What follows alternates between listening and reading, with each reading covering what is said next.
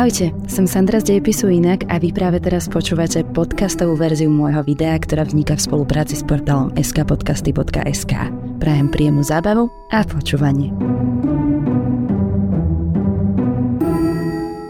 Francúzska revolúcia a napoleonské vojny menili po dobu 25 rokov myslenie, ale aj mapu Európy. Po porážke Napoleona v bitke národov a neskôr pri Waterloo prišla potreba zo strany víťazných štátov Európu nanovo pretvoriť do rovnovážnej podoby. Z toho dôvodu sa zvolal tzv. Viedenský kongres.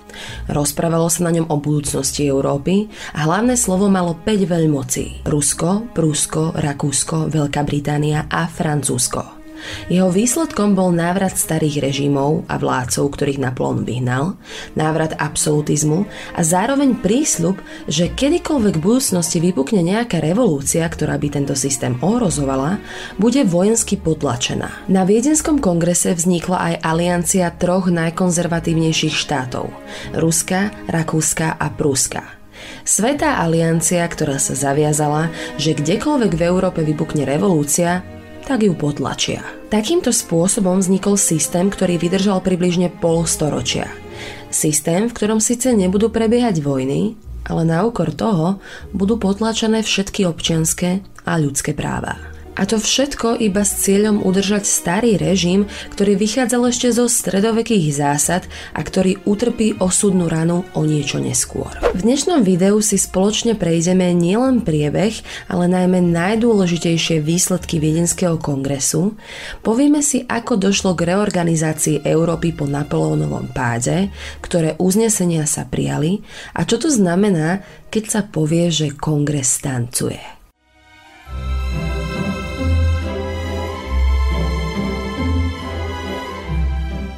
Polovici roka 1814 Napoleon Bonaparte Muž, ktorý určoval osud Európy po dobu viac ako 15 rokov, sa potom, ako utrpel porážku v bitke pri Lipsku, krčil v exile na stredomorskom ostrove Elba. Teraz, keď už bol nadobro preč, pre Rakúsko, Rusko, Prúsko a Veľkú Britániu vznikol priestor prerokovať povojnové usporiadanie Európy, vrátiť Francúzsko do doby pred rokom 1792 a posilniť tak vlastnú moc. Prizvali všetky dôležité diplomatické špičky, generálov víťazných armád a zámožné osobnosti, aby prediskutovali nevyriešené otázky vo Viedni. V metropole Habsburskej monarchie, ktorá sa od septembra 1814 stala sídlom Medzinárodného kongresu a centrom Európy. Predsedalo mu rakúske knieža Clemens von Metternich, ktorý sa stal najdôležitejším politikom nasledujúcich rokov.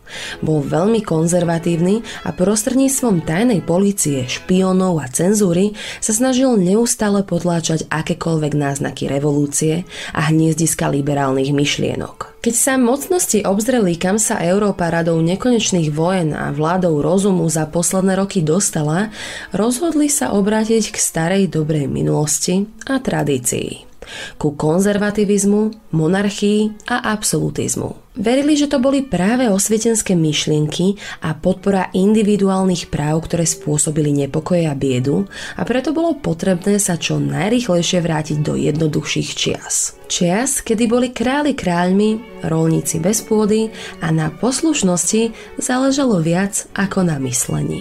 Takže aj keď Napoleon v roku 1815 utekol z Elby, aby znovu získal svoju ríšu, Viedenský kongres sa opäť po krátkej prestávke stretol s cieľom obnoviť stabilitu. Rokovania sa viedli v duchu troch základných pravidiel, alebo teda princípov princípom legitimity alebo právoplatnosti, princípom rovnováhy síl a solidarity medzi európskymi vládcami a princípom obnovy starého poriadku a územných zmien. Takže prvým krokom bolo obnovenie starého poriadku. Legitímny alebo právoplatný poriadok, ako to vtedy nazývali. Hodiny sa tak povediac iba otočili dozadu. Na francúzsky trón sa prinavrátila kráľovská rodina Bourbonovcov na čele s Ľudovitom XVIII, ktorému sa hovorilo aj vytúžený pretože po epizóde s jeho popraveným bratom nebolo tak jednoduché presvedčiť ho, že nedopadne rovnako. A do všetkých oblastí, ktoré si Napoleon podmanil a dosadil tam svojich rodinných príslušníkov, sa prinavrátili pôvodní vládcovia. Všade, na španielský, portugalský, ale aj neapolský trón. Dôležité je spomenúť, že aj Francúzsko patrilo medzi členov kongresu aj napriek tomu, že bolo porazené. Bolo totiž kruciálne, aby sa účastnilo. To si ale vysvetlíme neskôr. Samozrejme došlo aj k mnohým zásadným územným zmenám, pretože cieľom bolo vytvoriť silné a jednotné štáty, ktoré nebudú znovu pohltené Francúzskom ani nikým iným. Obnovil sa pápežský štát, Holandsko a Belgicko spolu vytvorili Holandské kráľovstvo, alebo teda Spojené Nízozemsko, Belgicko tým tak povediať získalo slobodu od Rakúšanov, Švédsko sa spojilo s Norskom do kráľovstva, Rakúsko dostalo Benátsko, Lombardiu, Tyrolsko a Salzburg a Briti, ktorým primárne vždy záležalo na tom, ako sa čo najlepšie dostať do Indie, získali Maltu, Jonské ostrovy a okolie misu Dobrej nádeje. Kompletný pokus o obnovu neprebehol vo všetkých krajinách dokonalo. A bolo by aj nezmyslom to spraviť, pretože francúzska revolúcia a Napoleon pozdvihli niektoré štáty na modernejšiu úroveň a boli tak povediac konkurencieschopnejšie. Dobrým príkladom bolo aj územie dnešného Nemecka. Ak si spomínate, Napoleon si ho podrobil a nemecké oblasti, tie maličké rozdrobené štátiky, zlúčil do jedného veľkého rímskeho spolku. Mnoho vládcov tým vtedy získalo viac pôdy a aj hodností. Napríklad aj taký bavorský kráľ, ktorý o svoj titul už rozhodne prísť nechcel. A preto sa nemecké územie znovu zreorganizovalo.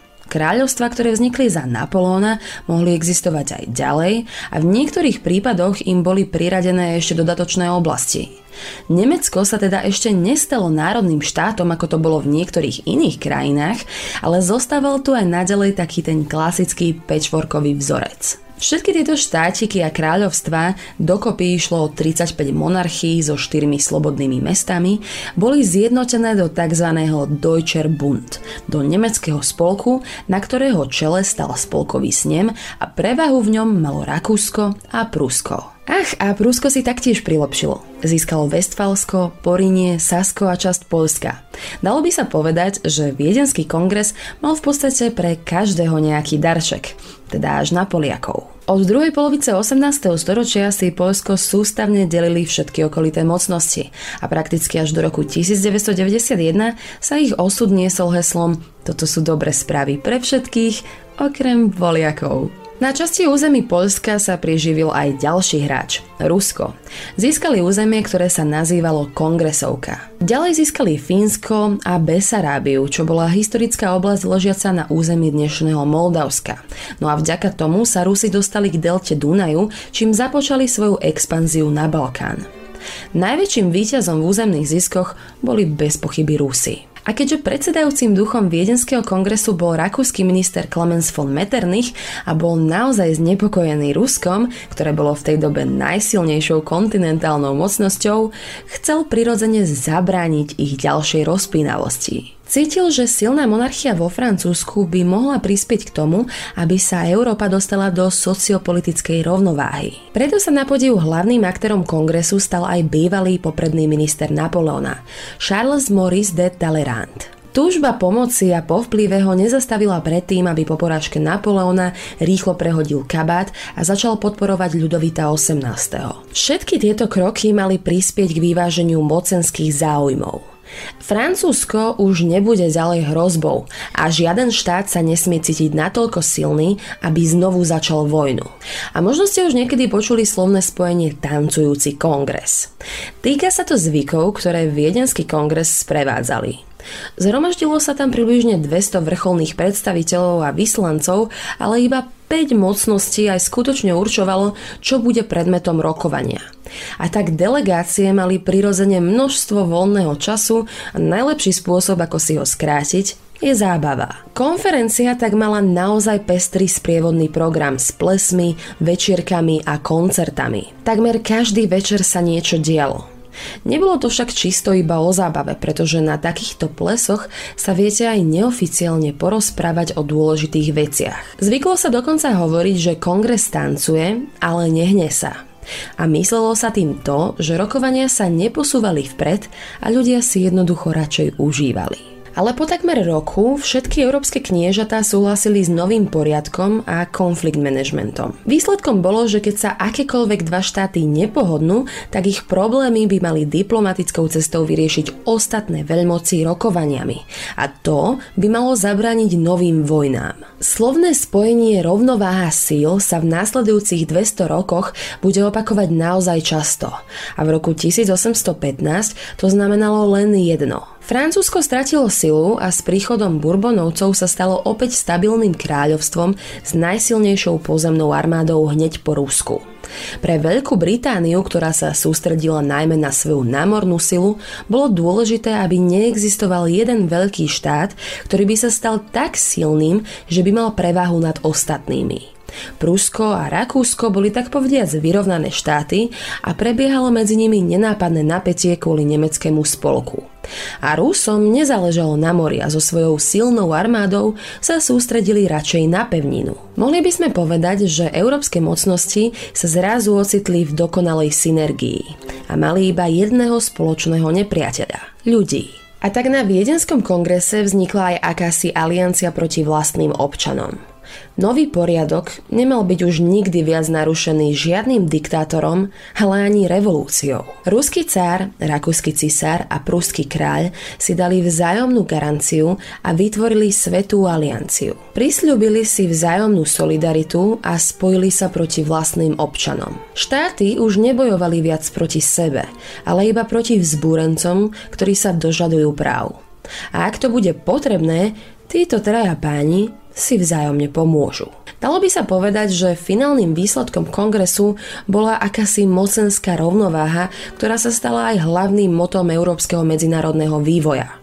Konali jednotne a dospeli k spoločnej politike, ktorá bola kľúčom k ich sile. Takýto systém sa nazýval aj koncert piatich veľmocí, alebo aj koncert Európy. Je dôležité spomenúť, že v porevolučnej a pokongresovej ére začala dominovať aj silná kultúra romantizmu, ktorá nahradila kultúru osvietenstva. Romantizmus tvrdil, že svet cítenia je oveľa lepší ako svet rozumu. Príroda je nad výrobou a minulosť je lepšia ako súčasnosť. Únik od krutej reality, vrcholy a pády, utrpenie, to všetko charakterizovalo umelecké prejavy nadchádzajúcich rokov. Túžba obrátiť osvietenskú racionalitu na ruby pomocou intenzívnych emócií a v niektorých momentoch aj únik z reality. Monarchia bola podľa konzervatívcov primárnou inštitúciou, pretože pretrvala storočia a poskytovala odveku stabilitu. Aristokracia si nárokovala na svoje právoplatné miesto kvôli dlhoročnému vedeniu vlastných rodín. A inými slovami, stredné triedy, ktoré boli význačné úsilovnosťou a zručnosťou v zarábaní peňazí, už viac neboli považované za skutočné príklady schopností. Po porážke Napoleona Viedenský kongres znovu zrodil akýsi rytierský stredovek. Zdôrazňovala sa dôležitosť kresťanského náboženstva, propagovala sa vernosť kráľovstvu a štátu, hodnoty prameniace z historického vývoja šlachtických rodov a spoločného historického dedičstva. Tieto myšlienky začali postupne vyvolávať strety medzi záujmami pozemkovej aristokracie a bohatými meskými priemyselníkmi a finančníkmi. Jedna strana chcela skostnatenú staromódnu štruktúru a nenarušenie tradičnej hierarchie, z ktorej mali úžitok. Druhá strana zase chcela progresívne zmeny, lepšiu infraštruktúru, podporu podnikania, podmienok a práv. Kniežatá na Viedenskom kongrese sa mohli snažiť ako len chceli, ale kultúrny dôraz na konzervativizmus v konečnom dôsledku nedokázal vyvrátiť revolučného ducha stelesneného myšlienkou, že ľudia sú skôr občanmi než podanými kráľa.